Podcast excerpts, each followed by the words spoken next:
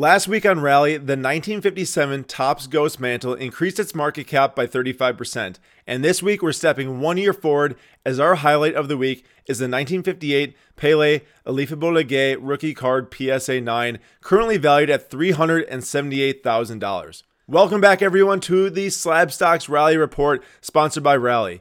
Rally is a platform that allows users to buy and sell shares of hundreds of collectible assets.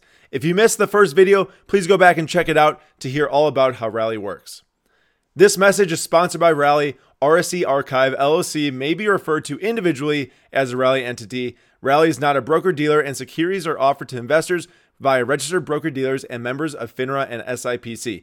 Any pri- private security investments contain a high degree of risk, and we urge you to review full details and disclaimers at rallyrd.com/disclaimer. The first card we're discussing this week is none other than the Pele 1958 Alifabolaget rookie card PSA 9. Now, this card is extremely interesting for two reasons. One, it's Pele's most widely recognized rookie card, and two, the grade. Now, let's expand on each of those statements.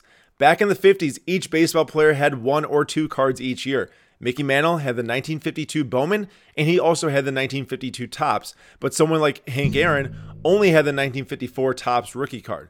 There were not many options which centralized the demand, but when it comes to Pele cards, there are multiple options for 1958, including both cardboard cards and also stickers. And those stickers will be glued into albums, and then they would need to later be cut out to get graded.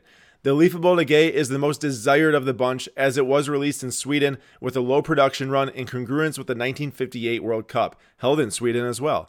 It also features a full color image and appealing portrait photo. In total, there are only 90 graded by PSA and another 8 graded by SGC. When comparing that to the 1952 Topps Mickey Mantle, there are 563 graded by SGC and 1,794 graded by PSA. Now, the Mantle is one of the most iconic cards of all time next to the Honus Wagner T206 and the 1986 Fleer Michael Jordan, but this Pele has huge chops in the GOAT market as well.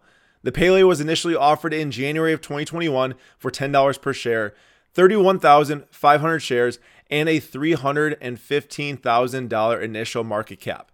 Since then, there's been two trading windows, one on May 4th, which resulted in a share price of $11.35, and the second on July 19th that ended at $12 per share, equaling a 20% increase from the initial offering. The last direct PSA 9 sale was October 2020 for $288,000, but a PSA 8.5 sold for $372,000 in May of 2021. The Pele is available next on Tuesday, October 5th on the Rally app if you're interested in getting in. The next card we want to talk about today is the Lou Gehrig 1934 Goudey card number 61 PSA 8. When you talk about baseball history, it's nearly impossible to talk about it without bringing up Lou Gehrig. A legend in his time and an even bigger legend today, Gehrig was one of the greatest players to ever play baseball.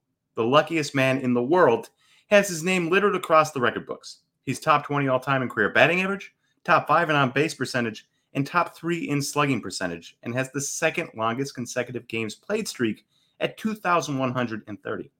His career stats are actually comparable to Barry Bonds. The only difference is he didn't use steroids.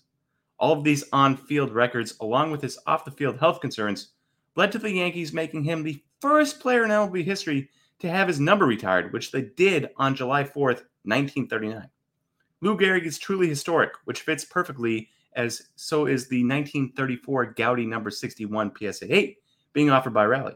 It's his second Goudey from 1934, but arguably the rarer of the two. The number 37 Gehrig has a PSA pop report of 813 graded, with 32 eights and 3 nines.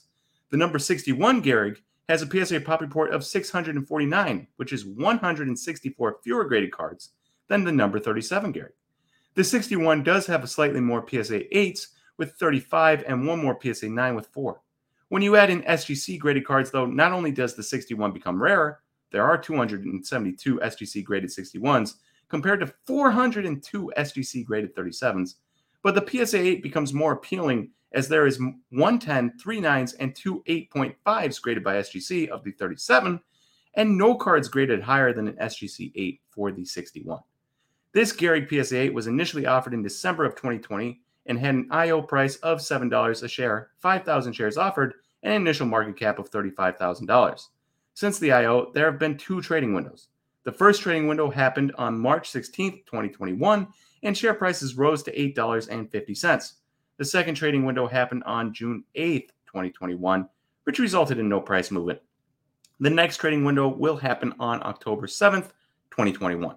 Take yourself back to 1999. If you're sitting here thinking about school recess right now, there's a good chance that you might have been involved in some Pokemon card trading in some capacity.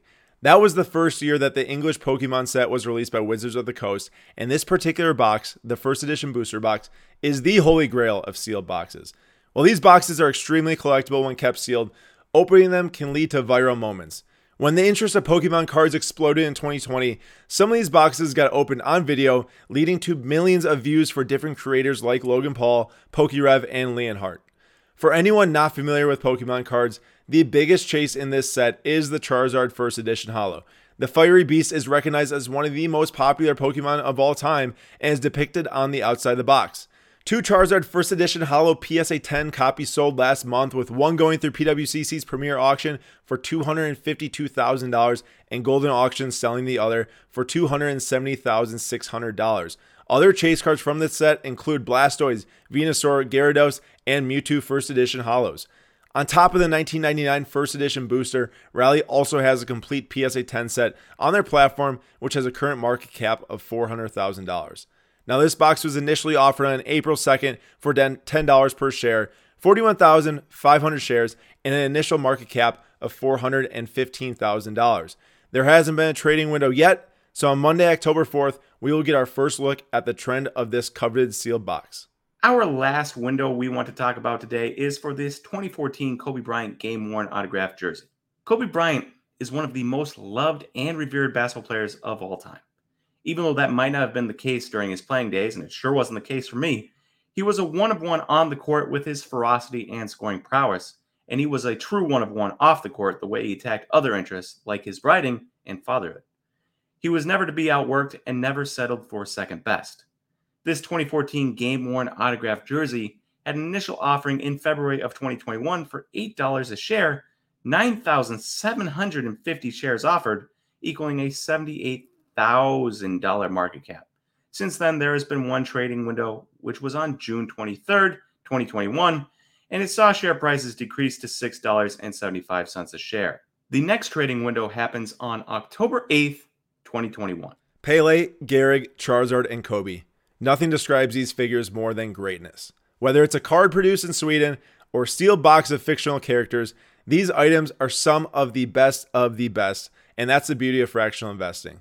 Thank you, everyone, for tuning in to another Slab Stocks Rally Report, and we will see you all in the next one.